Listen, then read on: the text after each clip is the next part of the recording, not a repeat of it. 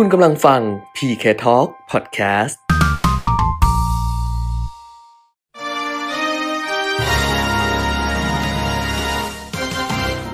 รายการเงินทองต้องรู้ โดยขวัญชนกวุฒิกุลและปิยมิตรยอดเมือง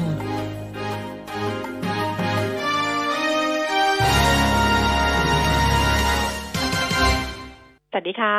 ต้อนรับคุณผู้ฟังทุกท่านนะคะ เข้าสู่ช่วงเวลาของรายการเงินทองต้องรู้ค่ะ วันนี้วันศุกร์ที่ 31 กรกฎาคม 2563 นะคะ ศุกร์สิ้นเดือนค่ะ เรากลับมาเจอกันเหมือนเดิม เป็นประจำทุกวันจันทร์ถึงวันศุกร์ตั้งแต่ 10นาฬิกาถึง 11นาฬิกานะคะ FM 90.5 MHz แล้วก็ผ่านทางเว็บไซต์ smartbomb.co.th ค่ะ แอปพลิเคชัน Smart Bomb Radio นะคะ รวมถึง Facebook Live มีดีข่าว 90.5 ด้วยค่ะ วันนี้คุณผู้ฟังอยู่กับดิฉันขวัญชนกวุฒิกุลนะคะ คุณเปียมิตรยอดเมือง ติดภารกิจช่วงเช้าค่ะ แต่ว่าไม่ต้องห่วง เพราะว่าคุณเปียมิตรก็จะมีข้อมูลมาอัปเดตเหมือนเดิมนะคะ ทั้งเรื่องของโควิด -19 แล้วก็ ตัวเลขเศรษฐกิจนะคะ GDP ของทางสหรัฐซึ่งเป็นไตรมาสที่สองนะ เมื่อวานเราเกริ่นกันไปแล้วว่าเดี๋ยวจะมีการประกาศตัวเลขออกมาแล้วก็ออกมาแล้วนะคะ จะเป็นไปตามคาดน้อยกว่าที่คาด หรือว่ามากกว่าที่คาดไว้เดี๋ยวคุณเปียมิตรเล่าให้ฟังกันละกัน แต่ก่อนที่จะไปฟังคุณเปียมิตรแล้วก็เดี๋ยวให้ฟังคุณเปียมิตรก่อนแหละแล้วค่อยกลับมาติดตามข้อมูลกันเพียงแต่ว่าในช่วงที่คุณผู้ฟังติดตามคุณเปียมิตรอัปเดตสถานการณ์ให้เนี่ยนะคะ ถ้าใครที่จะฝากคำถาม วันนี้แจ้งให้ทราบก่อนเลยว่าช่วงที่2ของรายการค่ะ นักวิเคราะห์ที่จะเข้ามาพูดคุยกับเรานะคะ จะเป็นคุณวิจิตอารยพิสิทธิ์จากบริษัทหลักทรัพย์เมย์แบงกิมเองค่ะ เพราะฉะนั้นคุณผู้ฟังก็สามารถที่จะฝากคำถามไว้ได้เลย ถ้าเป็นทางโทรศัพท์นะคะ เราใช้หมายเลขโทรศัพท์ 023115696 ค่ะ 023115696 นะคะ ถ้าเป็นทาง เฟซบุ๊กก็ขวัญชนกวุฒิกุลแฟนเพจนะคะ ส่วนไลน์เหมือนเดิมค่ะไลน์แอด PK Talk นะคะ at PK Talk ก็ทยอยส่งคำถามมาได้เลย แล้วเดี๋ยวช่วงที่สองเราจะได้สอบถามจากคุณวิจิตกัน ใครที่ฟังมาตั้งแต่เมื่อวานนี้แล้วก็ไม่เป็นไร เพราะว่าไล่เรียงไปแล้ว เดี๋ยวตอบให้นะคะอะตอนนี้เนี่ยไปฟังคุณปีมิตรก่อนเลยก็แล้วกัน วันนี้มาต้นต้นต้นรายการเลยนะ มาถึงก็ลุยเลยนะ เพราะฉะนั้นเดี๋ยวฟังคุณปีมิตรให้ข้อมูลเรื่องของอัปเดตโควิด -19 แล้วก็ตัวเลขของทางสหรัฐ แล้วเราค่อยกลับมาดูข้อมูลกันรวมถึงประเด็นอื่น ๆ ที่น่าสนใจกันด้วยนะคะ ติดตามคุณปีมิตรเลยค่ะ วันนี้ผมติดภารกิจนะครับ ก็เลยฝากเสียงมาแทนละกันนะครับ เป็นหลักๆคือ 2 เรื่องที่จะฝากไว้นะครับ ก็คือเรื่องของโควิด -19 ซึ่งจำนวนผู้ติดเชื้อและผู้เสียชีวิตยังคงพุ่งสูงขึ้นอย่างต่อเนื่องนะตอนนี้ยอดสะสมทั่วโลกของผู้ติดเชื้อโควิด -19 นี่17 ล้าน 453,000 กว่ารายเข้าไปแล้วนะครับเสียชีวิตแล้ว 675,759 ราย รักษาหายแล้ว 10ล้าน9 2 0 0 0 0 กว่ารายนะครับ ที่ยังคงต้องติดตามกันต่อเนื่องก็เพราะว่าจำนวนผู้ติดเชื้อเพิ่มขึ้นทั้งโลกเนี่ยวันหนึ่งยังเกือบเกือบ3แสนรายนะครับ เมื่อวานนี้ 289,000 กว่าราย แล้วก็เสียชีวิตเพิ่มขึ้นอีก 7,000 กว่ารายนะครับจำนวนผู้เสียชีวิตมากที่สุดยังคงอยู่ที่ประเทศสหรัฐอเมริกา 153,800 กว่ารายแล้วนะครับ เพิ่มขึ้นอีก 1,465 รายในวันเดียวนะครับ ก็อันอันดับของผู้ติดเชื้อสะสมเนี่ย นะตอนนี้ก็เป็นสหรัฐอเมริกาบราซิล อินเดีย รัสเซีย แล้วก็แอฟริกาใต้นะครับ อันนี้เป็น 5 อันดับแรกนะครับ ส่วนจำนวนผู้เสียชีวิตนะที่เป็นผู้เสียชีวิตโดยรวมนะสะสม ก็ 5 อันดับแรกจะเป็นสหรัฐอเมริกาบราซิล อังกฤษ เม็กซิโก อิตาลี แล้วก็อินเดียนะครับ ก็ยังคงอินเดียยังมาเป็นอันดับที่ 6 อยู่นะฮะในแง่ของจำนวนผู้เสียชีวิตสะสมของเมื่อวานนะแต่ว่าวันนี้อินเดียขยับขึ้นมาแซงอิตาลีแล้วเรียบร้อยนะครับเป็นอันดับที่ 5 อย่างที่ผมเคยบอกไว้ก่อนหน้านั้น เพราะว่าอินเดียเนี่ยผู้เสียชีวิตเพิ่มขึ้นวันหนึ่งก็เจ็ดแปดร้อยลายนะครับอิตาลีนี่เพิ่มขึ้นวันหนึ่งเป็นตัวเลขหลักเดียว คือเมื่อวานเพิ่มเพิ่มขึ้นวันนี้เพิ่มขึ้นสามรายเมื่อวานเพิ่มขึ้นหกนะสองวันก็ยังไม่ถึงสิบคนเลยนะครับ ก็เลยตอนนี้อินเดียแซงอิตาลีมาเป็นอันดับห้าสำหรับผู้ที่เสียชีวิตสะสมนะครับ ก็ไล่เรียง 10 อันดับสำหรับผู้ที่ประเทศที่มีผู้เสียชีวิตมากที่สุด นะสิบอันดับละกันนะครับ เพราะว่าให้เห็นว่า เอ๊ะใครที่ยังมีอาการน่าเป็นห่วงอยู่ประเทศไหนยังน่าเป็นห่วงอยู่นะครับ อันดับแรกคือบราซิล เสียชีวิต 1,554 คนเมื่อวาน สหรัฐอเมริกา 1,465 เป็นอันดับ 2 เม็กซิโก 854 คนนะครับ อันดับ 3 นะครับ อันดับ 4 คืออินเดีย 779 คนเมื่อวานนี้นะ อันนี้นับจากเมื่อวานก่อน โคลัมเบีย 380 นะครับเซาท์แอฟริกาหรือแอฟริกาใต้ 240 คนเปรู 204 คน อิหร่าน 196 คน แล้วก็รัสเซีย 169 คนอาร์เจนตินา109 คนสิบอันดับแรกนี่คือยังมีผู้เสียชีวิตเกิน 100 คน เมื่อวานนี้นะครับเมื่อวานนี้นะก็แล้วก็ถ้าพูดถึงวันนี้นะก็ยังอยู่ ในอาการที่ใกล้เคียงกันอะตัวเลขบางประเทศที่ออกมาแล้ว ก็ยังคงอยู่ในหลักเกิน 100 คนเหมือนกันสำหรับผู้เสียชีวิตของประเทศต่างๆ ที่ผมพูดมานะครับอ้าวก็ในเรื่องของโควิด -19 ให้ข้อมูลประมาณนี้นะครับว่าในหลาย ๆ ประเทศยังคงมีอาการที่น่าเป็นห่วงอยู่นะครับ อินโดนีเซียเนี่ย มีผู้เสียชีวิตเพิ่มขึ้นมาในหลัก 80 กว่าคนนะ เป็นอันดับ 12 ของโลกนะครับ ซึ่งก็ถือว่าน่าเป็นห่วงเหมือนเหมือนกันนะฟิลิปปินส์อันดับ 26 ของโลก มีผู้เสียชีวิตเพิ่มขึ้นมาอีก 23 คน อย่างนี้เป็นต้นนะครับ ก็มีทั้งประเทศในเอเชียที่ดูแล้วยังมีปัญหาเพิ่มขึ้นนะครับ ในอเมริกา ในยุโรปแล้วก็ในแอฟริกานะครับ ก็แทบทุกภูมิภาคทั่วโลกเลยแหละนะครับอ้าวมาถึงอีกเรื่องหนึ่งซึ่งเมื่อวานนี้ได้บอกไปแล้วนะครับว่ามีการคาดการการ GDP ของสหรัฐอเมริกาในไตรมาสที่2นะว่าศูนย์วิจัยเศรษฐกิจเนี่ยคาดการไว้ว่าจะหดตัวไตรมาสต่อไตรมาสนะ 34.7%นะครับ แต่ว่า ผลออกมาก็คือหดตัวไป 30คาดการเนี่ย34.1 นะ 34.1 นะครับ ที่ออกมาเนี่ยคือหดตัวไป 32.9%นะครับ ก็ดีกว่าที่คาดแหละ แต่ว่าก็มีผลกระทบต่อดัชนี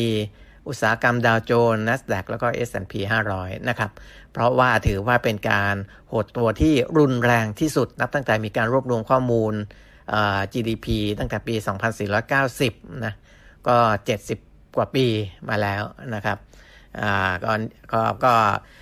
ถึงแม้ว่าจะดีกว่าที่คาดนะ ทั้งในแง่ของตัวเลข GDP ทั้งในแง่ของการขอสวัสดิการว่างงานครั้งแรกก็คือ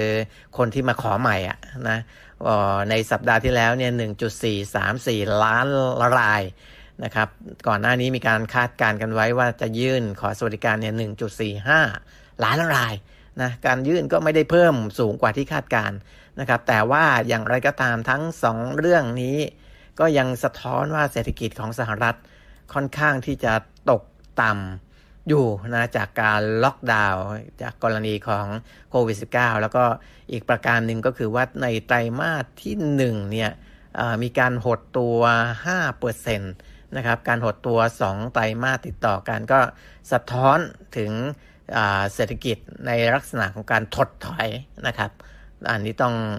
รอดูในไตรมาสต่อ ๆ ไปอยู่นะครับ ซึ่งการถดถอยลักษณะนี้ที่เราเคยคุยกันก็คือว่า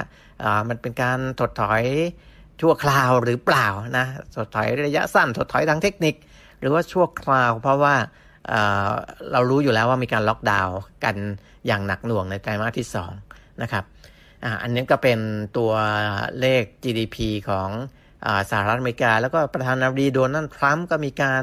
ทวีตเกี่ยวกับการเลือกตั้งในสหรัฐอเมริกาหน่อยนะ ว่ามีการ เสนอให้ลงคะแนนเสียงเลือกตั้งทางไปรษณีย์เนี่ย อันนี้ไม่ใช่การเลือกตั้งที่ไม่ใช่วิธีการเลือกตั้งที่เหมาะสมนะ แล้วก็น่าจะมีการช่อโกงกันมากที่สุดเป็นประวัติการนะเวลาดีโดนัลด์ทรัมป์ทวีตนะ แล้วก็มีการส่งท้ายด้วย หรือเราจะเลื่อนการเลือกตั้งออกไปก่อนนะจนกว่าจะผู้คนประชากรชาวอเมริกันจะพร้อม จะมีความมั่นคงปลอดภัยสำหรับการเลือกตั้งในครั้งนี้นะอันนี้ก็เป็นเรื่องราวการเมืองเข้ามาผสมผสานอีกสำหรับสหรัฐอเมริกานะครับแต่เดี๋ยวไปดูตัวเลข GDP อีกนิดหนึ่งนะนอกจากสหรัฐอเมริกาแล้ว ก็มีหลายประเทศที่เขาามีตัวเลขไตรมาส2นะ GDP ไตรมาส2ออกมา ในลักษณะของการเทียบไตรมาสต่อไตรมาสเช่นเดียวกับสหรัฐอเมริกาเนี่ย นะครับหลายประเทศนี่ก็อาการหนักหนาสาหัสไม่แพ้กันนะครับ ที่หนักๆเลยใกล้ๆบ้านเรา สิงคโปร์นี่ติดลบ 41.2%เลยนะ ก็อันนี้ถือว่าหนักหน่วงมากที่สุดที่ในบรรดาประเทศที่ตัวเลขที่เปิดเผยออกมานะไตรมาสก่อนก่อนเนี่ยของสิงคโปร์ติดลบแค่ 3.3 นะครับ ไตรมาส 2 ติดลบ 41.2 นะครับสหรัฐติดลบ 32.9 เทียบไตรมาสกับไตรมาสนะ แล้วก็เม็กซิโกติดลบ 17.3 นี่ก็หนักนะครับ เบลเบลเยียมลบ 12.2%ออสเตรียลบ 10.7%เยอรมนีลบ 10.1%นี่ก็ อ่าแล้วมีอะไรกันเซาเกาหลีเกาหลีใต้ลบ 3.3%จากไตรมาสก่อนหน้านั้นลบ 1.3 นะครับฮ่องกงลบ 0.1 จากลบ 5.3ฮ่องกงนี่ดีขึ้นนะฮ่องกงนี่ดีขึ้น จีนนี่ดีขึ้นชัดเจนเลยนะ กลับมาเป็นบวก 11.5 จากลบ 10 นะครับ เพราะฉะนั้นที่ผมพูดถึงมาเนี่ย ติดลบ 2 ไตรมาสติดทั้งนั้นนะครับ ก็เป็นสัญญาณเศรษฐกิจที่ถดถอยในในช่วงของโควิด -19 แล้วกันนะครับ ต้องดูไตรมาสสามอีกทีว่าจะดีขึ้นกว่านี้หรือเปล่านะครับอ้าวผมฝากไว้ 2 เรื่องแล้วกันนะครับโควิด -19 กับ GDP ไตรมาสที่2นะครับที่เหลือก็ให้คุณแก้มว่ากันต่อไปนะครับ ก็ฟังคุณปิมิตไปแล้วนะคะ คุณผู้ฟังอัปเดตกันต่อกันละกัน เพราะว่าสิ่งที่คุณปิมิตเล่าให้ฟังเนี่ย มันก็มีผลโดยตรงนะคะ กับทิศทางของอสินทรัพย์ในการลงทุนประเภทต่างๆ ทั้งตลาดหุ้นอัตราแลกเปลี่ยนราคาทองคำแล้วก็ราคาน้ำมันด้วยค่ะ เราไปอัปเดตตลาดหุ้นกันก่อนก็นละกันเมื่อคืนที่ผ่านมานะคะ จากตัวเลข GDP growth ของสหรัฐที่คุณปิมิตบอกไปแล้วเนี่ยนะคะ แม้ว่าจะหดตัวน้อยกว่าที่คาด แต่ก็อยู่ในระดับหดตัวรุนแรงที่สุดในรอบกว่า 70 ปีค่ะทำให้ดัชนีสากรรมดาวโจนส์นั้นลดลงไป 225.92 จุดนะคะ NASDAQ นี่ปรับตัวเพิ่มขึ้น 44.87 จุด และ S&P 500 เพิ่มลดลง 12.22 จุดค่ะซีของยุโรปนะคะ ปรับตัวลดลงทั้งหมดค่ะลอนดอนฟุตซี่ร้อยลงไป 141 จุดค่ะ ตลาดหุ้นปารีสนะคะ CAC 40 ลงไป 105 จุด แล้วก็ DAX แฟรงก์เฟิร์ตเยอรมนีลดลงไป 442 จุดค่ะส่วนเอเชียเช้าวันนี้นะคะ ตลาดหุ้นโตเกียว ดัชนีนิกเกอิปิดทำการซื้อขายในช่วงเช้าที่ 21,920 จุด ลดลง 418 จุดค่ะ ส่วนทางด้านของฮั่งเส็งฮ่องกง 24,556 จุด ลงไป 161 จุดนะคะ แล้วก็ตลาดหุ้นเซี่ยงไฮ้เด็ชนีคอมโพสิตลงไป 0.7%ค่ะ 24 จุด ตอนนี้อยู่ที่ 3,262 จุด ย้อนกลับมาดูความเคลื่อนไหวของตลาดหุ้นบ้านเราบ้างนะคะ เมื่อวานดิฉันมาดูตอนตอนจะปิดตลาดตอนเย็นน่ะ ตกกระจายเลย เพราะว่าทั้งวันเนี่ยทำงงทำงานก็ไม่ได้ดูตลาดหุ้นนะโอ้โหแต่ชนีราคาหุ้นนี่ลงไปหนึ่งพันสามร้อยสิบห้าจุดใช่ไหมลงไปยี่สิบสองจุดนะคะ เช้าวันนี้เนี่ยยังอยู่โซนล่างค่ะ ยังคงปรับตัวลดลง แล้วต่ำสุดเนี่ยไปใกล้ๆหนึ่งพันสามร้อยจุดเลย อันนี้ก็เป็นคำถามที่เดี๋ยวต้องคุยกับนักวิเคราะห์อีกนั่นแหละว่า เอ๊ะหนึ่งพันสามร้อยจุดเอาอยู่หรือเปล่า แต่ดูแบบนี้นักวิเคราะห์ก็บอกอยู่แล้วแหละว่ามีโอกาสหลุดเราคุยกันมาก่อนหน้านี้แล้วนะ ว่ามีโอกาสที่จะหลุดหนึ่งพันสามร้อยจุดพัน200 กว่าเนี่ย มีโอกาสจะได้เห็น แต่ว่ามันด้วยเรื่องอะไรบ้าง เดี๋ยวค่อยดูกันกันละกัน แต่เช้านี้ที่แน่ ๆ ก็คือต่ำสุด 1,303.25 จุดนะคะ ล่าสุดค่ะ 10นาฬิกา21 นาทีนะคะ ดัชนีราคาหุ้นปรับตัวลดลงไป 2.69 จุด 0.20%ไปอยู่ที่ 1,313.05 จุดค่ะ มูลค่าการซื้อขาย 1,740 ล้านบาท SET Fifty Index 851.83 จุดค่ะ ลงไป 2.29 จุด 0.27%มูลค่าการซื้อขาย 5,900 ล้านบาทนะคะ ดูต่อเลยค่ะ หุ้นที่มีมูลค่าการซื้อขายสูงที่สุด 10 อันดับ อันดับที่หนึ่งเป็นหุ้นของ AOT 51 บาท 25 สตางค์ปรับตัวลดลงไป 1 บาท เดลต้า 118 บาท 50 ลดลง 50 สตางค์ค่ะ ปตท 38 บาท ราคาเท่าเดิม KBank 80 บาท 50 สตางค์ลดลง 2 บาท Global นะคะอยู่ที่ 18บาท60เพิ่มขึ้น1บาท10สตางค์ Gulf Energy 33บาทลดลง50สตางค์ KCE 28บาท25สตางค์ลดลง25สตางค์ CPALL ค่ะ68บาท25สตางค์เพิ่มขึ้น25สตางค์นะคะเอเชียน 10 บาท 30 ปรับตัวเพิ่มขึ้น 20 สตางค์ แล้วก็ปตทสอพอ อยู่ที่ 89 บาท ลดลงไป 1 บาทค่ะ นี่เป็นภาพรวมของตลาดหุ้นนะคะ คุณผู้ฟังที่จะฝากคำถามค่ะ ในช่วงที่ 2 วันนี้เนี่ย เราคุยกันกับนักวิเคราะห์ก็คือ คุณวิจิตอารยพิสิทธิ์นะคะ จากบริษัทหลักทรัพย์เมย์แบงกิมเองค่ะ ใครจะฝากคำถามก็ใช้หมายเลขโทรศัพท์เอ่อศูนย์สองสามหนึ่งหนึ่งห้าหกเก้าหกใช่ไหมกลัวพูดผิด เดี๋ยวนะเอาใหม่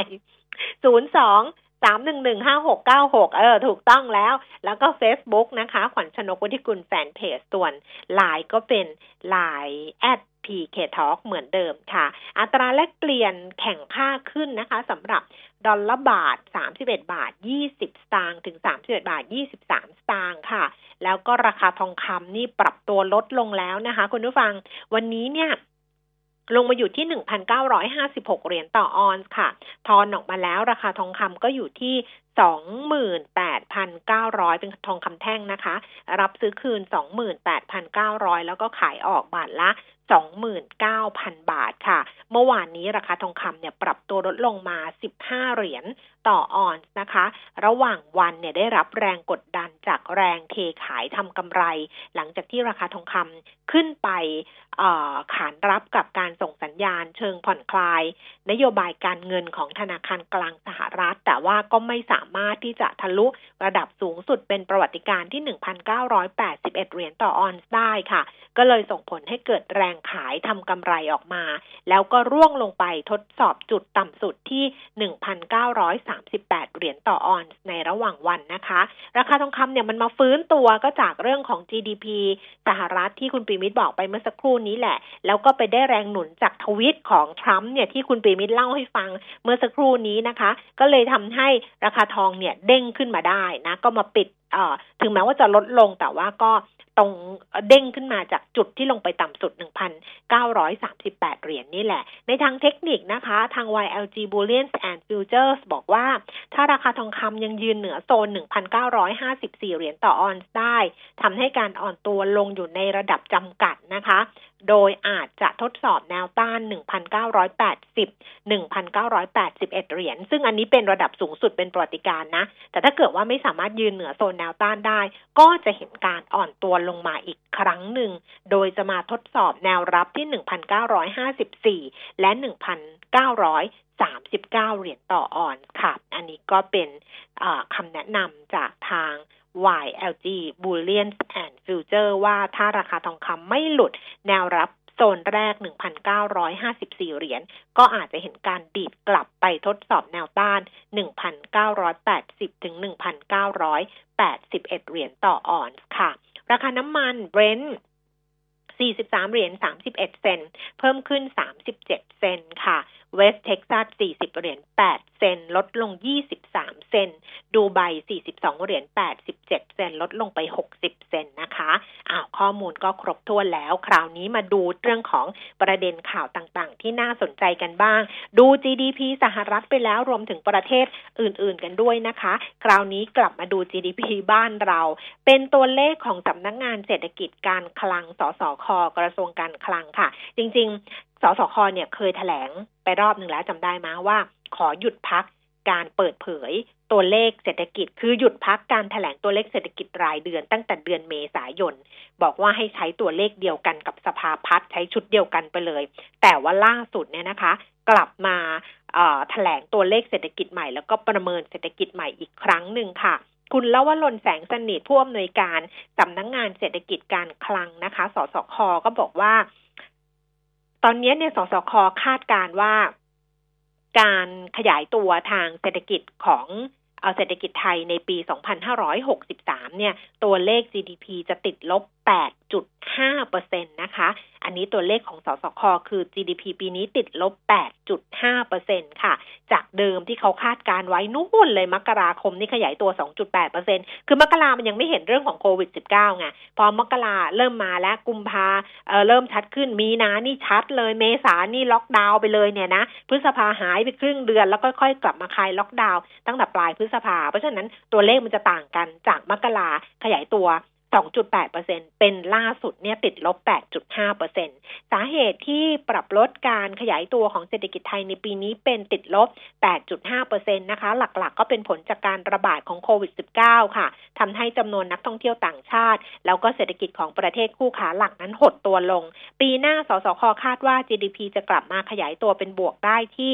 4ถึง5%นะคะ ส่วนการคาดการเศรษฐกิจติดลบ 8.5%ในปีนี้ก็อยู่ภายใต้สมมติฐานว่า มูลค่าการส่งออกจะขยายตัวติดลบ 11%ในปีนี้ บวก 5%ในปีหน้าค่ะ ขณะที่การขยายตัวของ 15 ประเทศคู่ค้า ในปีนี้จะติดลบ 4.1%อัตราแลกเปลี่ยนเฉลี่ยที่เขาคาดไว้นะคะ จะอยู่ที่ 31 บาท 70 สตางค์ ราคาน้ำมันดิบดูไบอยู่ที่ 42 เหรียญต่อบาร์เรล อัตราดอกเบี้ยนโยบายอยู่ที่ 0.5%ต่อปี และจำนวนนักท่องเที่ยวอยู่ที่ 6.8 ล้านคน นี่เป็นสมมติฐานที่ทำให้คาดว่าในปีนี้เศรษฐกิจจะติดลบ 8.5%นะคะ แล้วก็คุณรวรนบอกด้วยว่า เท่าที่ดู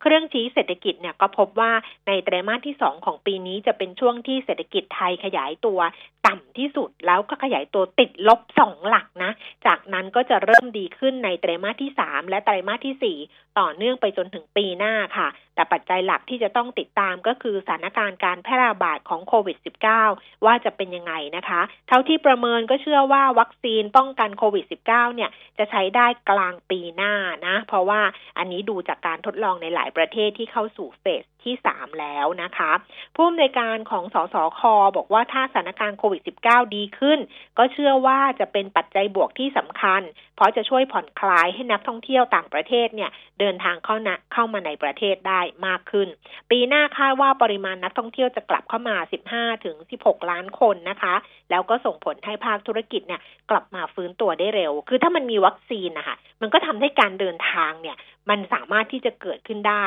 แต่ถ้าเกิดมันยังไม่มีวัคซีนเนี่ยนะ มันก็จะต้องอาศัยโดเมสติกอะกำลังซื้อภายในประเทศแบบนี้ไปก่อน ซึ่งมันก็จะเป็นแบบนี้คุณผู้ฟังมันก็จะเตี้ยๆต่ำๆไป เพราะว่ามันไม่มีมันไม่มีการไปมาหาสู่ระหว่างกัน เพราะฉะนั้นวัคซีนมันสำคัญตรงเนี้ยเราเราก็พูดกันในรายการหลายครั้งแล้วนะคะ อันเนี้ยพอสสคเขามองว่าถ้าวัคซีนมันใช้ได้ กลางปีหน้าแบบนี้นะ เริ่มใช้ได้กลางปีหน้า มันก็จะมีการเดินทาง นักท่องเที่ยวก็จะสามารถเดินทางได้ ก็จะต้องมาดูกันอีกครั้งว่า เออจะเป็นยังไง ในส่วนของการใช้จ่ายภาครัฐนะคะ สสคก็คาดว่า จะขยายตัวได้อย่างต่อเนื่องค่ะ ทั้งในส่วนของการเร่งเบิกจ่ายงบประมาณ การโอนงบประมาณ ตามพระราชบัญญัติโอนงบประมาณรายจ่าย พศ 2563 และการใช้จ่ายเงินกู้ฉุกเฉิน 1 ล้านล้านบาทนะคะ โดยคาดว่าการบริโภคของภาครัฐเนี่ยจะขยายตัว 4.3%แล้วก็การลงทุนภาครัฐขยายตัว 9.7%ส่วนมาตรการกระตุ้นเศรษฐกิจในระยะต่อไปบอกว่ามีนะ กระทรวงการคลังยังจะมีมาตรการกระตุ้นเศรษฐกิจนะคะ โดยมาตรการหลักเนี่ยจะเกี่ยวกับการบริโภค แต่ต้องพิจารณาความเหมาะสมในแง่ของระยะเวลา อันนี้เราเห็นวันนี้แวบๆ ในข่าวออนไลน์เนี่ยว่ามีรายชื่อของคณะรัฐมนตรีชุดใหม่ ซึ่งก็จะมีคณะรัฐมนตรีเศรษฐกิจด้วยเนี่ยนะคะ ก็เดี๋ยวลองดูกันละกันดิฉันว่าสสคหรือว่าหน่วยงาน ต่างๆ อะเขาก็คงอย่างคลังอะไม่มีรัฐมนตรีเนี่ยเดี๋ยวก็คงจะรอแหละว่ารัฐมนตรีว่าการกระทรวงการคลังคนใหม่ พอมารับหน้าที่แล้วเนี่ยเขาจะเคลื่อนไปทางไหนจะอะไรยังไง แต่ในเบื้องต้นเนี่ยสำหรับข้าราชการประจำนะที่ก็ทำงานอยู่ก็บอกว่าก็คงจะมีมาตรการกระตุ้นเศรษฐกิจในระยะต่อไป ซึ่งเกี่ยวกับการบริโภคนี่แหละ แต่ว่าจะยังไง เดี๋ยวดูกันอีกทีหนึ่งก็แล้วกัน ส่วนมาตรการเยียวยาจำเป็นต้องมีเฟสสองหรือเปล่านะคะ คุณลวรนบอกว่าขณะนี้เนี่ยกิจกรรมทางเศรษฐกิจ มันเริ่มที่จะดีขึ้น เงินกู้เพื่อการเยียวยาที่ยังเหลืออีกสองแสนล้านก็เห็นว่าไม่จำเป็นต้องใช้ให้หมดไป ควรจะเก็บไว้ก่อนรองรับกับการที่อาจจะเกิดการระบาดในระลอกที่สอง เพราะฉะนั้นไม่ต้องรีบใช้ก็เอาไว้ก่อนกันแล้วกัน อันนี้เป็นตัวเลขล่าสุดจากทางสำนักงานเศรษฐกิจการคลังค่ะ แต่ว่าในส่วนของบริษัทหลักทรัพย์พัทระนะคะคุณพิพัฒน์เหลืองนฤมิชัย ผู้ช่วยกรรมการผู้จัดการหัวหน้าฝ่ายวิเคราะห์เศรษฐกิจ และการลงทุนของพัทระก็ประเมินบอกว่าในส่วนของพัทระเนี่ยคาดว่าเศรษฐกิจไทยในปีนี้นะ จะหดตัวประมาณ 9%ของสสค 8.5 พัทระบอกว่า 9%บนสมมุติฐานที่ว่านักท่องเที่ยวต่างชาติจะเริ่มกลับเข้ามาได้ภายในปีนี้ อืม ก็เร็วไปนิดนึงเนาะ ปีนี้อาจจะยังไม่เห็นหรือเปล่าไม่แน่ใจนะคะ หลังจากที่โควิด -19 คลี่คลายก็บอกอะ ก็ถ้าเข้ามาได้ภายในปีนี้นะ ก็จะติดลบ ประมาณ 9%แต่ถ้าเกิดว่ามันเกิดการระบาดรุนแรงในระลอกใหม่ ก็จะส่งผลกระทบค่อนข้างมากต่อเศรษฐกิจไทย กรณีที่เลวร้ายที่สุดนะคะ ที่พัฒนาเขามองไว้เขาก็บอกว่า GDP เนี่ยมีโอกาสจะติดลบมากที่สุดถึง 12 ถึง 15เปอร์เซ็นต์เพราะฉะนั้นปัจจัยที่จะต้องติดตามแล้วก็เป็นความเสี่ยง ที่จะต้องติดตามอย่างใกล้ชิดก็คือเนี่ยแหละค่ะ วัคซีนโควิด -19 จะมาเมื่อไหร่ ซึ่งจะส่งผลให้เศรษฐกิจทั่วโลกกลับเข้ามาสู่ภาวะปกติได้ แต่ว่าเชื่อว่าหลังจากนี้ไปนะคะ จะเห็นว่าเศรษฐกิจไทยและเศรษฐกิจโลกเนี่ยจะอยู่ในภาวะที่การขยายตัวต่ำกว่าศักยภาพ เพราะว่าการค้าการลงทุนการท่องเที่ยวยังไม่สามารถกลับมาเหมือนที่จะ เกิดเหมือนเหมือนก่อนที่จะเกิดการระบาดของโควิด -19 ได้ในระยะเวลาอันใกล้ ที่เขาห่วงอะค่ะคุณผู้ฟังทางพัฒนาเขาบอกว่าเขาห่วงว่าคือจากศักยภาพเศรษฐกิจไทยที่มันมันโตต่ำอะ คือมันเกิดขึ้นแล้วมันต่ำกว่าศักยภาพเนี่ย มันจะทำให้ธุรกิจหลายหลายประเภท หลายธุรกิจเนี่ยไปไม่รอด แล้วก็จะเห็นการว่างงานสูงขึ้น 4ถึง5ล้านคน เห็นความสามารถในการจ่ายชำระคืนหนี้ของธุรกิจแล้วก็ครัวเรือนเนี่ยถูกกระทบไปด้วย ดังนั้นนะคะ จะต้องติดตามว่าหลังจากหมดมาตรการช่วยเหลือจากสถาบันการเงินแล้วเนี่ย ลูกหนี้จะได้รับการช่วยเหลือที่ได้รับความช่วยเหลือมาแล้วเนี่ย 12.8 ล้านบัญชีเนี่ย จะเป็นยังไง จะกลับมาได้ไหม จะพึ่งพาตัวเองได้ไหม แม้ว่าก่อนหน้านี้แบงค์เขาทำการประเมินแล้วนะคะว่า 60-70%น่าจะกลับมาได้ไม่น่ามีปัญหา ลุงหนี้บัตรเครดิตก็ 90%น่าจะกลับมาได้ไม่น่ามีปัญหา แต่อันนี้ก็ยังเป็นคำถามโตๆนั่นแหละว่า ถ้าเกิดว่ามันมีธุรกิจที่มันไม่ มันเปราะบางแล้วมันไปไม่รอด แล้วมันไม่สามารถรับแรงกระทบเหล่านี้ได้เนี่ยนะคะ คนที่อยู่ในภาคธุรกิจนั้นได้รับผลกระทบไปด้วย ลูกหนี้ 12.8 ล้านบัญชีนี้จะเป็นยังไง อันนี้พัทราบอกว่าจะเป็นความท้าทายต่อระบบเศรษฐกิจ แล้วก็ระบบสถาบันการเงินในครึ่งหลังของปีนี้ค่ะ อันนี้เป็นปัจจัยเสี่ยงที่จะต้องติดตาม เมื่อวานนี้นะดิฉันเล่าก่อนละกันก่อนที่จะไปดูข่าวอื่น เมื่อวานเนี้ยมี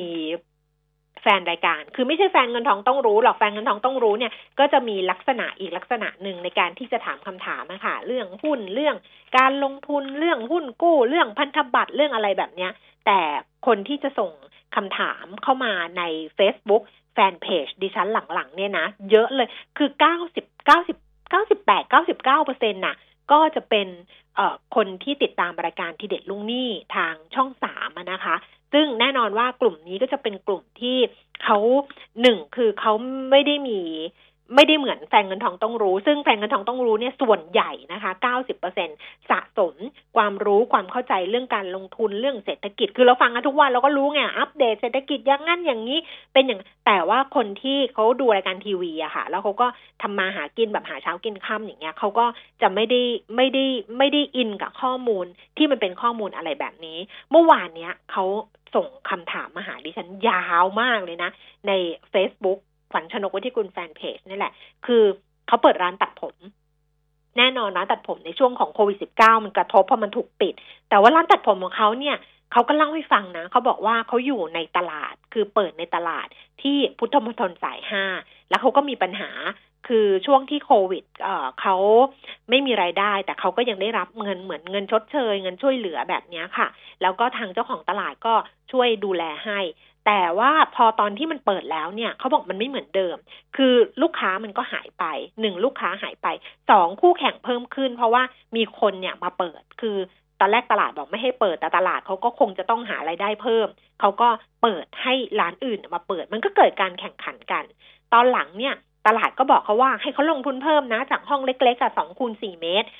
ห้องถัดไปว่าง ถ้าเขาไม่ลงทุนเพิ่มไม่เช่าห้องนี้เพิ่ม ก็จะให้อีกร้านหนึ่งนะมาเช่านะ เขาก็เลยบอกเขาก็จำเป็นเขาก็เอาเงินเนี่ย บอกเปียแชร์ได้หรืออะไรไม่รู้ห้าหมื่นเนี่ยนะคะมันลงทุนแล้วก็ขยายไอ้ร้านข้างๆ เนี่ย แต่ว่าเขาตัดผมผู้ชายอย่างเดียวเขาไม่ได้ทำผมผู้หญิง พอขยายข้างๆไปเขาบอกว่าเขาก็เพิ่มบริการทำสีผมหรืออะไรอย่างเงี้ย ซึ่งผู้ชายก็ไม่ค่อยทำยกเว้นว่าจะปิดผมขาว แต่ดิฉันก็เห็นส่วนใหญ่เขาก็ทำกันเองนะผู้ชายเขาก็ปิดผมขาวเองเขาไม่ค่อย ไม่จำเป็นต้องเข้าร้านทำผมแต่นี้เนี่ยปัญหาก็คือว่า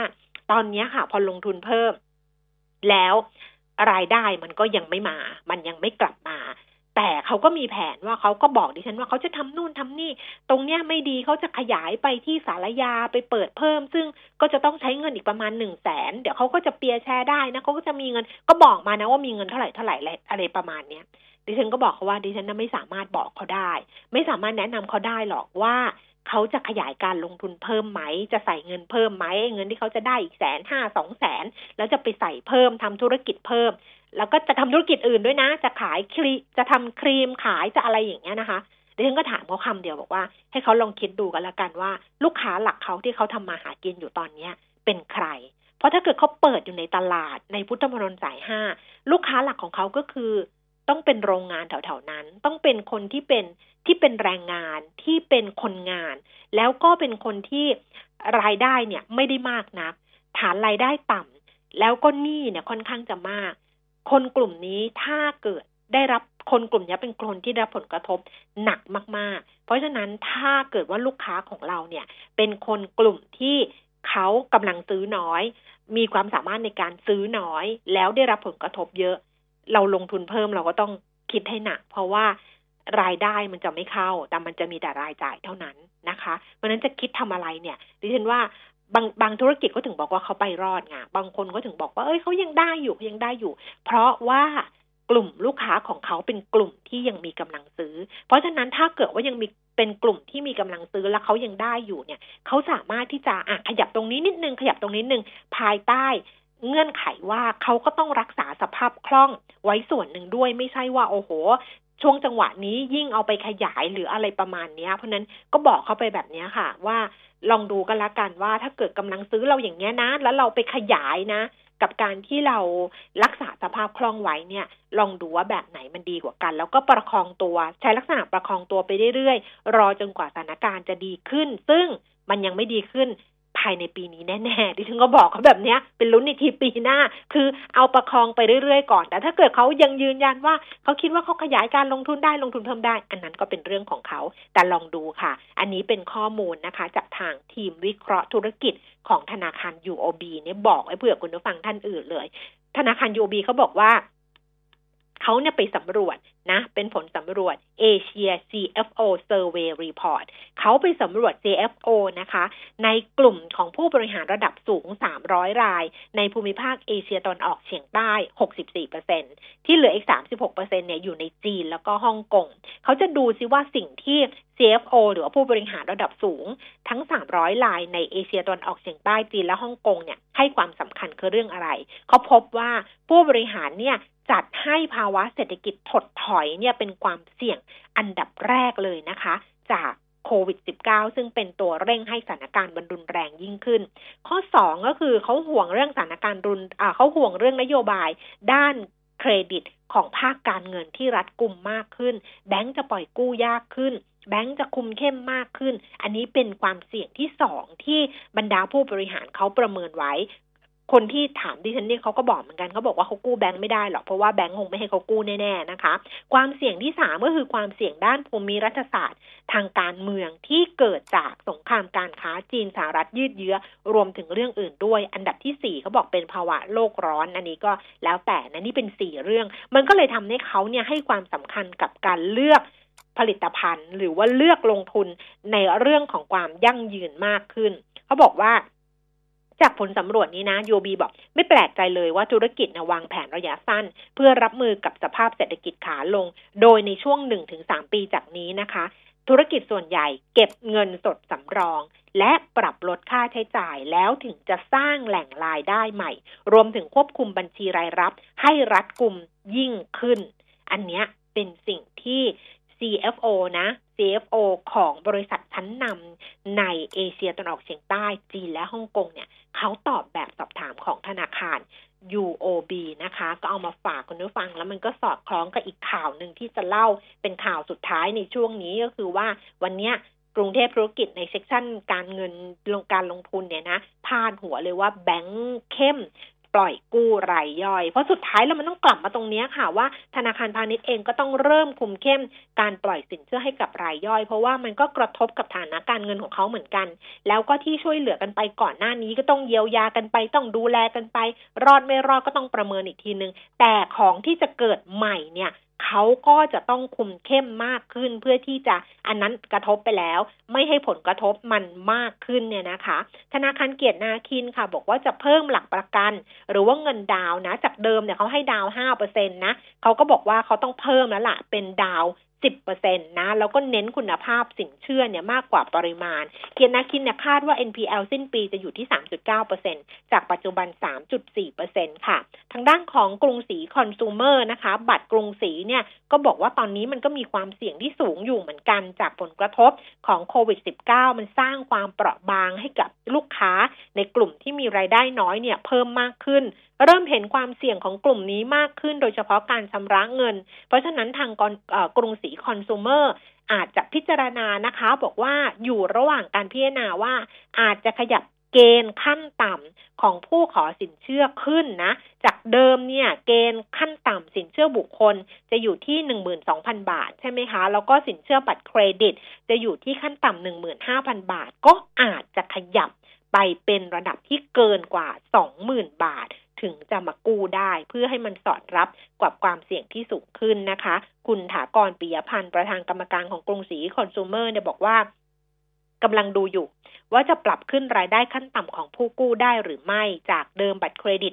15,000 บาท สินเชื่อบุคคล 12,000 บาท ก็ต้องดูเหมือนกันว่าจะขยับยังไง เช่น บัตรอาจจะขยับขึ้นเป็นเกิน 20,000 บาทได้หรือเปล่า เพราะว่าความเสี่ยงที่มันเพิ่มขึ้นนะคะ ก็บอกคนที่กลุ่มที่มีรายได้น้อยเนี่ยตอนนี้พบว่ามีปัญหา สูงกว่าเมื่อเทียบกับกลุ่มที่มีรายได้สูง แล้ววันนี้ธนาคารไม่สามารถชาร์จดอกเบี้ยได้เหมือนเดิม หลังจากที่แบงก์ชาติลดเพดานดอกเบี้ยสินเชื่อบุคคล และบัตรเครดิตลงก็ทำให้ความเสี่ยงอาการรับความเสี่ยงของแบงก์เนี่ยน้อยลง เพราะฉะนั้นแบงก์ก็อาจจะต้องไปขยับตรงนี้ ต้องดูว่าทำได้หรือเปล่าทำได้หรือไม่ ซึ่งอันเนี้ยมันเป็นคลื่น อีกระรอกหนึ่งที่จะเข้ามาหลังจากที่ จะบอกว่าเราตั้งตัวได้มันก็ยังตั้งตัวไม่ได้ แต่ว่าหลังจากที่การผ่อนคลายอของโควิด -19 เนี่ยนะคะ ล็อกดาวน์ผ่อนคลายไปแล้วทำธุรกิจได้แล้วอะไรแล้วเนี่ยกลับมาได้แล้ว แต่ว่าไอ้เรื่องของการชำระหนี้เนี่ยแหละ มันจะเป็นระลอกถัดไป ซึ่งจะต้องจับ ดูกันอย่างใกล้ชิดทีเดียวนะคะอ้าวอันนี้ก็เล่าให้ฟังแบบนี้กันละกันมีเรื่องที่คุณผู้ฟังส่งมาด้วยก็ ถือว่าเล่ารวมๆกันไปเลยละกันนะคะ คราวนี้เนี่ยโอ้โหคำถามวันนี้เงียบมากดิฉันว่าสงสัยฟังเพลินแน่ๆเลยอะเริ่มมาแล้วนะ เพราะฉะนั้นเดี๋ยวระหว่างที่เบรกกันแป๊บหนึ่งเนี่ยนะคะ คุณผู้ฟังส่งมาเลยนะ เพราะว่าช่วงหน้าเราจะกลับมาคุยกันกับคุณวิจิตอารยพิสิทธิ์จากเมแบงกิมเองนะคะ ฝากคำถามไว้ได้ค่ะ ไม่ว่าจะเป็นทั้งทางโทรศัพท์ ทาง Facebook นะคะ แล้วก็ทาง Line แอด PK Talk ได้หมดทั้ง 3 ช่องทางเลย พักกันครู่หนึ่งนะคะ เดี๋ยวกลับมาคุยกันต่อค่ะ อยากมีสุขภาพที่ดี อยากกินดีอยู่ดี อยากมีอากาศที่ดี ทุกความอยากจะเป็นจริงได้ แค่เราลงมือปลูก เพราะชีวิตที่ดีคือชีวิตที่มีต้นไม้อยู่ล้อมรอบ ปลูกแล้วแชร์ เพื่อส่งต่อแรงบันดาลใจสู่อนาคตที่เป็นจริง มาร่วมปลูกเพื่อเปลี่ยนไปพร้อมกัน ปลูกที่ใจ เปลี่ยนเพื่อเมือง ปตทสารพลังสู่ความยั่งยืน ปกป้องทุกสมรรถนะในการขับขี่ หล่อลื่นเครื่องยนต์ทุกขณะ ด้วยคุณภาพที่คิดค้นและพัฒนาอย่างต่อเนื่อง เวนลอยลูพิแคนระดับโลกที่ผู้ใช้ยานยนต์วางใจ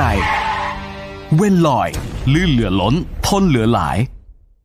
วิเคราะห์ทุกสถานการณ์ในแวดวงเศรษฐกิจ รับคมความคิด ติดอาวุธ เพิ่มกลยุทธ์ให้ธุรกิจของคุณ กับ CEO นักการตลาด และนักกลยุทธ์ในรายการ รับคมธุรกิจทุกวันจันทร์ถึงศุกร์เวลาบ่าย2โมงถึงบ่าย3โมงโดย ดรนงนาถหานวิไลและนัดบุญยศิริยานนท์ฟังสดๆทางมิติข่าว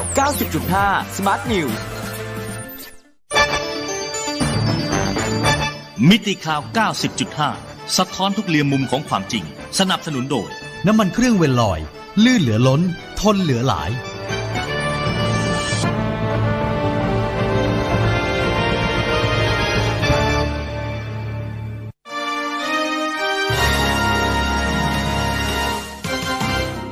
รายการเงินทองต้องรู้ โดยขวัญชนกวุฒิกุลและปิยมิตรยอดเมือง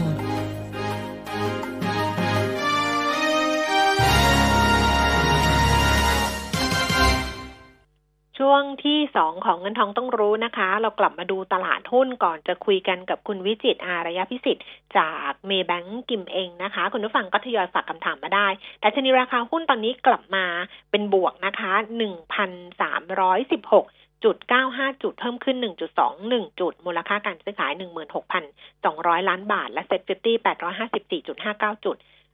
เพิ่มขึ้น 0.47 จุด มูลค่าการซื้อขาย 8,730 ล้านบาทนะคะ คุณวิจิตรรอสายเรียบร้อยแล้วค่ะ คุณวิจิตรคะสวัสดีค่ะ ครับ สวัสดีครับ พี่ขวัญชนกแล้วก็ผู้ฟังครับ ค่ะ วันนี้พอเห็นดัชนีต่ำสุด 1303 นี่ก็ต้องถามต่อนะว่า หลุดไม่หลุดพันสามเนี่ย เอ่อ หลุดไม่หลุดพันสามต้องบอกว่าเอ่อวันนี้กระแทก low เดิมที่หนึ่งสามศูนย์หกนะครับอืมก็ เป็นไปได้เหมือนกันเพียงแต่ว่าช่วงสั้นๆเนี่ยอาจจะเป็นจังหวะในการอ่าดึงกลับขึ้นมาก่อน แต่แนวโน้มเนี่ยต้องยอมรับว่าเซ็ตหน่าห่วงเหมือนกันนะครับ ตรงนี้อาจจะเป็นจังหวะกระแทกลงไปมี rebound เพราะว่าวันนี้เป็นวันปิดสัปดาห์แล้วก็ปิดเดือนด้วย ดังนั้นเนี่ยในเชิงของกราฟเทคนิคเนี่ยถ้าปิดเดือนไม่สวยมากๆเนี่ยอันเนี้ยเหนื่อยมากนะครับเพียงแต่ว่าก็อาจจะเป็นจุดหนึ่งในการเด้งเพียงแต่ว่าต้องระมัดระวังในการลงทุนแล้วกัน เพราะว่าผมว่าอืมเอ่อ ภาพแบบนี้อาจจะเสี่ยงนิดนึงในการที่จะกระแทกหลุดเหมือนกันในช่วงถัดไปนะครับค่ะค่ะตอนนี้ปัจจัยพื้นฐานที่มันเข้ามามีผลกระทบเนี่ย มันในทางลบขนาดไหนดัชนีมันถึงได้ออกไปทางลงคะโอเค ปัจจัยพื้นฐานเนี่ยตอนนี้ถ้าดูสองแง่ที่อืมมีปัจจัยกดดันก็คือในเรื่องของตัวเลขเศรษฐกิจก่อนค่ะต้องต้องบอกว่าตอนนี้สัญญาณเศรษฐกิจเนี่ยเอ่อจะเป็นตัวเลขของไตรมาสสองซึ่งมันแย่อยู่แล้วแหละเพราะเป็นค่ะช่วงโควิดนะครับ ก็ เมื่อวาน GDP ของตัวเยอรมันออกมาติดลบสิบนะครับ แล้วก็เมื่อคืนเนี่ยตัวของเยอรมันอ่าตัวของอเมริกาเนี่ยติดลบประมาณสามสิบกว่าอืมเปอร์เซ็นต์นะครับ ก็ดังนั้นเนี่ยก็เป็นขาที่ตลาดอาจจะตอบรับปัจจัยพวกนี้ไปก่อนเพียงแต่ว่ามันแย่กว่าที่คาดไหมก็ต้องบอกว่ามันใกล้ๆเคียงกับที่นักเศรษฐศาสตร์ทั่วโลกคาดการณ์นะครับขณะที่บ้านเราเนี่ยตัวเลข GDP กว่าจะออกเนี่ยวันที่ 17 สิงหาคม นะครับ ก็ตรงนี้อาจจะมีจังหวะแบบเหมือนอมข่าวร้ายไว้นิดนึงก่อนอืมนะครับ แล้วก็บวกกับอีกช็อตหนึ่งเนี่ยก็คือเรื่องของผลประกอบการ quarter สองก็ล้อกับ GDP นะครับ ที่แนวโน้ม quarter สองทุกคนก็คงรู้ดีว่ามันคงไม่ได้ดีนักนะครับแล้วก็อย่างยิ่งเนี่ยยิ่งในขาของตัวหุ้นกลุ่มชุดใหญ่ๆของบ้านเราเนี่ยผมว่าก็อาจจะโมเมนตัมของกำไรเนี่ยอาจจะแผ่วเหมือนกัน เช่นแบงก์ออกมาแล้วฮะกำไรก็ค่ะไม่ได้ ดีเลย แล้วก็มีแนวโน้มในการปรับประมาณการลงด้วย ก็ทำให้แบงก์เนี่ย ต้องบอกว่าแผ่วลงมาค่อนข้างเยอะเยอะนะครับ ทีนี้กลุ่มถัดไปเนี่ยพวกพลังงานก็โมเมนตัมผมว่าสัญญาณของกำไรก็คงดูค่อนข้างฟื้นตัวได้เหนื่อยนิดนึงในเชิงของตัว corporation นะครับเพียงแต่ว่าในขาของตัว bottom line เนี่ยอาจจะดีขึ้น เพราะว่าราคาน้ำมันดิบที่กระตุกกลับขึ้นมา ก็มีการบันทึกในเชิงบัญชีพวก stock gain กลับขึ้นมา เพียงแต่ว่า ในเชิงของ corporation เนี่ยยังยังคงเหนื่อยดังนั้นเนี่ยตลาดมันก็กลายเป็นว่าหุ้น big cap เนี่ยมันยังไม่มีปัจจัยหนุนมาก ๆนะครับ ในการที่จะเคลื่อนไหวดังนั้นเนี่ยตอนนี้จะเห็นว่าตลาดวิ่งไปเก็งกำไรในหุ้นขนาดกลางและเล็กมากกว่านะครับ ประมาณนี้ซึ่งมันอ่าการเก็งกำไรในหุ้นขนาดกลางเล็ก มันไม่สามารถที่จะพยุงดัชนีได้มากมายนักนะครับ ค่ะค่ะงั้นในในส่วนของกลยุทธ์การลงทุนของเราเองล่ะ เราจะต้องวิ่งตามไปที่หุ้นไซส์กลางไซส์เล็กด้วยไหมหรือว่ายังไงดีคะเอ่อผมผมเน้นเหมือนเดิมคืออาฮะหาหุ้นที่กำไรดี เพราะว่าตอนเนี้ยแน่นอนนักลงทุนสถาบันในประเทศเนี่ยเขา selective buy มากขึ้นนะครับหุ้นอะไรก็ตามเนี่ยที่แนวโน้มกำไรดีหรือจริง ๆ แล้วเนี่ยเอ่อตัวเลขออกมาเนี่ยดีและดีกว่าคาด แล้วก็โมเมนตัมครึ่งหลังไปต่อไอ้แบบเนี้ยก็เป็นตัวหนึ่งที่ สามารถที่จะลงทุนได้ อย่างวันเนี้ยเราเชียร์ top pick ของ Maybank เนี่ย เราเลือกเป็นตัว global นะครับ ก็สัญญาณของตัว global วันนี้ปรับตัวขึ้นมาไล่ขึ้นมาเด่นจากเปิดตลาดตอนนี้บวกเจ็ดเปอร์เซ็นต์ละเพราะว่าอะไรเพราะว่าอ่าภาพรวมของกำไรของเขาเนี่ยมันดีกว่าที่เราและตลาดคาด แล้วก็เชื่อว่าอ่าสัญญาณของตัวหนึ่งที่น่าสนใจคือพวกมาจินค่ะถ้าบริษัทตะ บริษัทไหนก็ตามเนี่ยสามารถขยายมาจิ้นท่ามกลางภาวะตลาดที่แย่แบบนี้ได้ไม่ว่าจะเป็นดึงในเรื่องของตัวยอดขายราคาขายหรือว่ากดในเรื่องของคอสเนี่ยจากภาวะโควิดเนี่ยถ้าเมนเทนแบบนี้ในช่วงครึ่งหลังได้ ผมว่าขาของตัวนักลงทุนสถาบันในประเทศเนี่ยชอบนะครับ ก็จะเห็นว่าสัญญาณแบบเนี้ยหุ้นพวกอย่งเงี้ยพอที่จะเก่งกำไรกลับขึ้นมาได้เหมือนกันนะครับ ประมาณเน้นเน้นงบเน้นในขาของอัตราการทำกำไรละกันนะครับ ค่ะค่ะอะไปที่คุณผู้ฟังฝากคำถามวันนี้เยอะเลยทีเดียวนะคะ ท่านแรกบอกว่าปูนกลางถ้าจะเข้าซื้อตอนนี้ถือถึงสิ้นปีน่าสนใจไหมบุญการงบออกมาดีกว่าคาดนะครับอืมแล้วก็โมเมนตัมเนี่ยค่อยๆ ดึงกลับมาอย่างที่ผมบอกอะ่ะคือค่ะสัญญาณงบที่ดีกว่าคาดแล้วครึ่งหลังเนี่ยโมเมนตัมของธุรกิจทางด้านของวัสดุก่อสร้างก่อสร้าง งานประมูล ผมว่ามันจะมีมากขึ้นเรื่อยๆ และเป็นคีย์ drive ของตัว GDP บ้านเราในปีนี้ด้วยนะครับ ก็สัญญาณสั้นๆเนี่ย ดึงขึ้นมาพร้อมวอลลุ่มก็ถ้าผ่าน 160 ได้เนี่ย ก็จะถือว่าปลดล็อกกลับขึ้นมาเป็นขาขึ้นอีกช็อตหนึ่งนะครับ ก็ยอดสะสมแล้วกัน ผมว่ากรอบสั้นๆ คือ 150 จนถึง 160 นะครับ สะสมได้มันปันผลก็อยู่ในโซนที่ต้องบอกว่าน่าสนใจประมาณ 5%ต่อปีนะครับ ค่ะ แนวต้านของ CPO แล้วก็ CPF ค่ะ น่าจะรอขายนะขับแนวต้านเนี่ย เอ่อ CPO เนี่ย คนอาจจะกลัวในเรื่องของงบควอเตอร์สองนะครับ ซึ่งบางเจ้ามองถึงขาดทุน ผมเชื่อว่ามันแผ่วแหละ แต่คงไม่ถึงขาดทุนนะครับ สั้นๆ มีจังหวะในการดึงขึ้นมานะครับ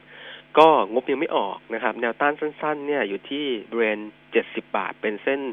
EMA 200 วัน ซึ่งตรงนั้นผ่านยากนิดหนึ่ง แต่เพียงแต่ว่าผมว่า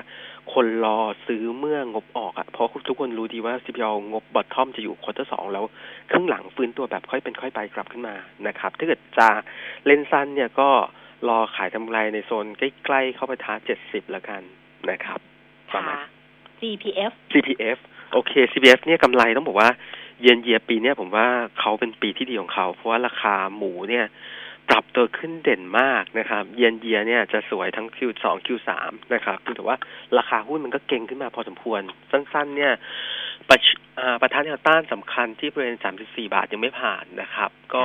ตรงนั้นมีจังหวะในการแผ่วแล้วก็ง่าย ๆ เลยคือห้ามหลุดตัวโลรอบนี้ของเขาที่ 32.5 ซึ่งตรงเนี้ยใกล้ๆแล้วเหมือนกัน ต้องต้องระมัดระวังในการหลุด 32.5 เหมือนกัน ถ้าเกิดหลุดลงไปก็มีอีกแนวสุดท้ายคือ 32 บาทห้ามหลุดเลย นะครับ ประมาณนั้นค่ะค่ะ Thai Tap Water นะคะ ต้นทุน15บาท50ควรซื้อเพิ่มไหมคะสำหรับคนที่ลงทุนระยะกลางกันผมว่าซื้อได้เพราะว่าการจ่ายปันผลของเขายังคงอยู่ในเลเวลที่อ่าสม่ำเสมอนะครับ ปีหนึ่งสักประมาณสี่เปอร์เซ็นต่อปีนะครับ ทีนี้กรอบของเขาเนี่ย ราคาหุ้นไม่ค่อยไปไหนสักเท่าไหร่ เพราะว่าเป็นธุรกิจที่เรียกว่าเอ่อปลอดภัย defensive play นะครับค่ะยังอยู่ในกรอบ13บาทแนวรับ แล้วก็แนวต้านที่ 13.5ดังนั้นเนี่ย ซื้อเพิ่มผมว่าก็ซื้อในแนวโซนเนี้ยแหละ 13ถึง13.5 ถือรับปันผลนะครับ ค่ะ แนวรับแนวต้านของ BTS ค่ะ รถไฟฟ้า BTS ต้องยอมรับว่าสัญญาณโควอเตอร์สองอาจจะเหนื่อยนิดนึงสำหรับตัวรถไฟฟ้านะครับ อย่างที่เรารู้กันดีว่า work from home ปุ๊บเนี่ยอืมคนไม่ไปทำงาน คนใช้ BTS น้อยนะครับ ดังนั้นเนี่ยโมเมนตัมช่วงสั้นๆ ราคาหุ้นเริ่มถอยกลับลงมานะครับ ก็ ตอนนี้ต้านหลักของเขาเนี่ยอยู่ที่บริเวณ 11 บาท 50 นะครับ น่าจะผ่านตรงนี้ค่อนข้างยากนะครับ ขณะที่แนวรับเนี่ย ตอนนี้ยังต้องบอกว่ายังหาแนวรับยืนยืนอยู่ยังไม่เจอ เพราะว่าเป็นภาพของการไซด์เวดาวมาเรื่อยๆ ก็ผมว่าลงไปอาจจะปะทะเลขกลมๆที่ 10 บาทนะครับ เป็นแนวเปลี่ยนสเปดด้วยนะเนี่ยก็กรอบของ BTS ก็โซนล่าง 10 บาท โซนบน 11.5พี่ถือว่าต้องระมัดระวังในการลงทุนนิดนึงเพราะว่าควอเตอร์สองค่อนข้างเหนื่อยสำหรับตัว BTS นะครับค่ะค่ะ มีสองท่านถามหุ้นใหม่ ซึ่งเทรดเมื่อวานใช่ไหมคะ SICT Silicon Craft Technology บอกว่าน่าสนใจไหมรบกวนวิเคราะห์ให้ด้วย ได้ได้ดูบ้างหรือยังคะ ดูคร่าวๆนะครับอ่าผมว่าด้วยด้วยตัวธุรกิจของเขาเนี่ย ก็ดูเกาะกับธีมของเทคโนโลยีมากขึ้นนะครับ เพราะตอนนี้จะเห็นว่าสัญญาณของตัวหุ้นต่างประเทศเนี่ย หุ้นกลุ่มเทคเนี่ย ปรับตัวขึ้นได้ค่อนข้างเด่นมากทีเดียวเอ่อทุกๆ ครั้งในการปรับฐานลงก็จะมีคนพยายามเข้าไปซื้อนะครับ ในเรื่องของภาพแบบนี้เพียงแต่ว่าในเชิงของปัจจัยพื้นฐานผมว่าเอ่อเมื่อวานเปิดด้วยซีลลิงเลยนะครับอืมสองร้อยเปอร์เซ็นแล้ววันนี้ยังคงปรับตัวขึ้นเปิดซีลลิงต่อนะครับ อีกอืมสิบห้าเปอร์เซ็นในนั้นเนี่ยอืมเอ่อราคาหุ้นผมผมเชื่อว่าตอนนี้มันยังเป็นหุ้นสดใหม่นิดนึงอืมดังนั้นเนี่ยรอให้เกมหุ้นตรงโซนนี้มันจบก่อน ถ้าเกิดไปไล่ตรงโซนเนี่ยคือซื้อก็ซื้อไม่ได้แหละ เพราะว่าตรงนี้ มันมันอ่าซีลิงค้างนะครับเพียงแต่ว่าผมว่ารออีกสักพักหนึ่งแล้วกัน เพราะว่าเขาเล่นเปิดแบบซีลิงซีลิงแบบเนี้ยคือกว่าที่ง่าย ๆ นะหุ้นใหม่กว่าที่ถ้าเกิดเป็นภาพแบบเนี้ยกว่าที่คนจะเข้าไปซื้อได้จริงๆ ผมว่าตรงนั้นอาจจะเสี่ยงละเพราะว่าต้นทุนเรามันไม่ได้เปรียบเมื่อเทียบกับคนที่ได้ IPO นะครับประมาณนั้น ธุรกิจโดยสรุปก็คือธุรกิจดูดีเพียงแต่ว่า ผมว่าราคาหุ้นตรงโซนนี้ไม่ไม่สู้แล้วกัน นะครับค่ะไม่ไม่ค่อยได้เปรียบเท่าไหร่ครับค่ะแจ๊สนะคะ ต้นทุนสามบาทเก้าสิบทำยังไงดีคะ ผมว่าแจ๊สเหนื่อยอะ่ะอืมเดิมภาพรวมของเขาเนี่ยหลังจากที่ปันผลพิเศษออกมาแล้ว ผมว่าซอรี่เขาไม่ค่อยมีอะไรใหม่ๆ แล้วก็ภาวะการแข่งขันของธุรกิจ มันดูหนักขึ้นเรื่อยๆ ดูอย่างง่ายๆ คู่แข่งอย่างตัว AS เนี่ย ดูราคาของเน็ตของเขาเนี่ยค่อนข้างถูก แล้วก็ตัวสปีดเน็ตเนี่ยค่อนข้างแรงนะครับดังนี้ผมว่าธุรกิจนี้คู่แข่ง หนักทั้ง AS ทั้ง True นะครับ ก็สู้กันหนักพอสมควรนะเนี่ยผมว่าเขาคงไปไกลๆมากไม่ค่อยได้นะครับ ก็กรอบสั้นๆ เนี่ยโซนด้านล่าง ผมว่าเขาเทรดในกรอบแบบสามบาทถึงสี่บาทอะนะครับดังนั้นเนี่ยถ้าเกิดดึงขึ้นไปใกล้ๆสี่ผมว่าลดน้ำหนักการลงทุนนะครับ ค่ะ อีกตัวหนึ่งคือ PTTGC ต้นทุนสี่สิบสองบาท ขายออกไปดีไหมคะ โอเค GC เนี่ยงบ quarter สองเนี่ยเรามองว่าจะพลิกฟื้นกลับมานะครับเป็นกำไรแต่กำไรไม่ได้มากนักนะครับ สักประมาณค่ะหนึ่งพันถึงสองพันล้านนะครับ ง่ายๆ เล่นตัวนี้ต้องดูเทรนด์แนวโน้มของตัวน้ำมัน ถ้าเชื่อว่าครึ่งหลัง demand กลับมาโควิดดีขึ้น น้ำมันพยายามกระตุกขึ้นโอเค มันก็อาจจะได้ไปได้อ่าได้ไปต่อนะครับก็หุ้นตัวนี้ผมว่าสั้นๆ คือกรอบ trading เนี่ยอยู่ในโซนด้านล่าง 44 บาท ด้านบนเนี่ยด้านแรก 48ด้านที่ 2 50 ก็เล่นเก็งกำไรในกรอบแล้วกัน คือ momentum quarter สองมันพลิกฟื้นกลับได้ ครึ่งหลังรอลุ้นในเรื่องของตัวน้ำมัน ถ้าอืมเชื่อว่าน้ำมันยังคงยืนยืนอยู่โซนสักประมาณ 40 ถึง 45 เหรียญเนี่ย ผมว่าราคาหุ้นมันก็จะวิ่งในกรอบนี้แหละ ตรง 44 48 แล้วก็ 50 นะครับ ประมาณค่ะ TFG Thai Food Group นะคะ TFG น่าลงทุนไหมขอราคาที่เหมาะสมด้วยค่ะ โอเค ตัวนี้เรายังไม่ได้วิเคราะห์อ่า ในเชิงของปัจจัยพื้นฐานนะครับค่ะเพียงแต่ว่าดูกันห่างๆส่วนใหญ่ที่เราดูเนี่ยเราดู CPF GFPT ซึ่งต้องบอกว่าตัวเนี้ยโมเมนตัมของเขาเนี่ยเอ่อขาของธุรกิจไก่ต้องบอกว่าช่วงสั้นๆยังไม่ค่อยเด่นเด่นนัก แต่เขามีขาของตัวหมูด้วย ซึ่งหมูเนี่ย ถ้าล้อตาม CPF เนี่ยโมเมนตัมของหมูเนี่ยราคาหมูดีมาก ทั้งในประเทศเวียดนาม แล้วก็เอ่อขาของตัวจีน พอ supply เนี่ยโดนปัญหา โรคนะครับ ค่อนข้างหนักทำให้สัญญาณของตัวราคาหมูยังคงอยู่ในโซนสูงนะครับดังนั้นเนี่ยเขาก็จะ blend blend ๆมีทั้งขาของไก่ที่ยังไม่ได้เด่นมากแต่ขาของหมูดีนะครับ ผมว่าราคาอ่าในช่วงไตรมาสสองเนี่ยยังไม่ได้เด่นเหมือน CPF เพราะ CPF มี gearing ขาหมูค่อนข้างเยอะนะครับ ทีนี้ครึ่งหลังผมว่าน่าจะค่อย ๆ ดีขึ้นนะครับ ในกรอบในตอนนี้ลงมา test บริเวณแนวรับสำคัญที่บริเวณ 4บาท50นะครับผมว่าหุ้นตัวนี้อาจจะเล่นในแฟร์เนี่ยดูตลาดทำกันเนี่ยมาสัก5บาทกว่านะครับค่ะในนี้ก็โซน4บาท50น่าสู้เหมือนกันนะครับ แล้วก็ต้านด้านบนเนี่ยขยับทีละ50สตางค์ก็คือเล่นกรอบ4.5ถึง5บาทก่อนถ้าเกิดเบรก5บาทได้ก็เล่น5บาทจนถึง5บาท50นะครับ ค่ะ เอาปิดท้ายที่กรอบของ index แนวรับแนวต้านรอบนี้นิดนึงค่ะคุณวิจิตรโอเค แนวรับเนี่ยต้องต้องยอมรับว่าสัญญาณช่วงเช้าเนี่ยกระแทกมาหลุดโล1306นะครับดังนั้นเนี่ยตัวเลขสำคัญก็คือแนวจิตวิทยาก่อน1,300เพียงแต่ว่าผมว่าขาแบบเนี้ยโอกาสในการกระแทกหลุดเป็นไปได้เหมือนกันดังนั้นเนี่ยมองรับถัดไปเนี่ยที่บริเวณ 1,280 จุดนะครับกรอบค่ะส่วนนั้นน่าจะมีแรงสู้ แล้วก็ด้านบนเนี่ยอ่า ทีละเปลาะนะครับช็อตแรกที่ 1,325 จุดก่อน แล้วก็อ่อขาสำคัญเนี่ย ผมว่าก่อนหน้านี้เขาเขาคลอเคลียร์ตรงโซน 1340 รอบเนี้ยถ้าเกิดขึ้นไปแตะตรงโซนนั้น ต้องดูปัจจัยถ้าเกิดมีปัจจัยบวกช่วยหนุนเนี่ยอันนั้นโอเคเพียงว่าถ้าเกิดไม่มีปัจจัยบวกเนี่ยตรงนั้นเป็นแนวต้านสำคัญที่ต้องระมัดระวังในการลงทุนอาจจะลดน้ำหนักการลงทุนดูบ้างนะครับ เล่นในกรอบโซนแบบเนี้ยนะครับพันสองร้อยแปดสิบพันสาม พันสามร้อยี่ห้าแล้วก็พันสามร้อยสี่สิบครับค่ะ วันนี้ขอบพระคุณมากๆค่ะครับขอบสวัสดีคุณครับนะคะ สวัสดีค่ะคุณผู้ฟังคะคำถามที่เหลืออยู่ต้องยกยอดจริง ๆ นะ เหลือเยอะมาก เดี๋ยววันจันทร์ค่อยกลับมาคุยกัน วันนี้เวลาหมดแล้วดิฉันลาไปก่อน สวัสดีค่ะ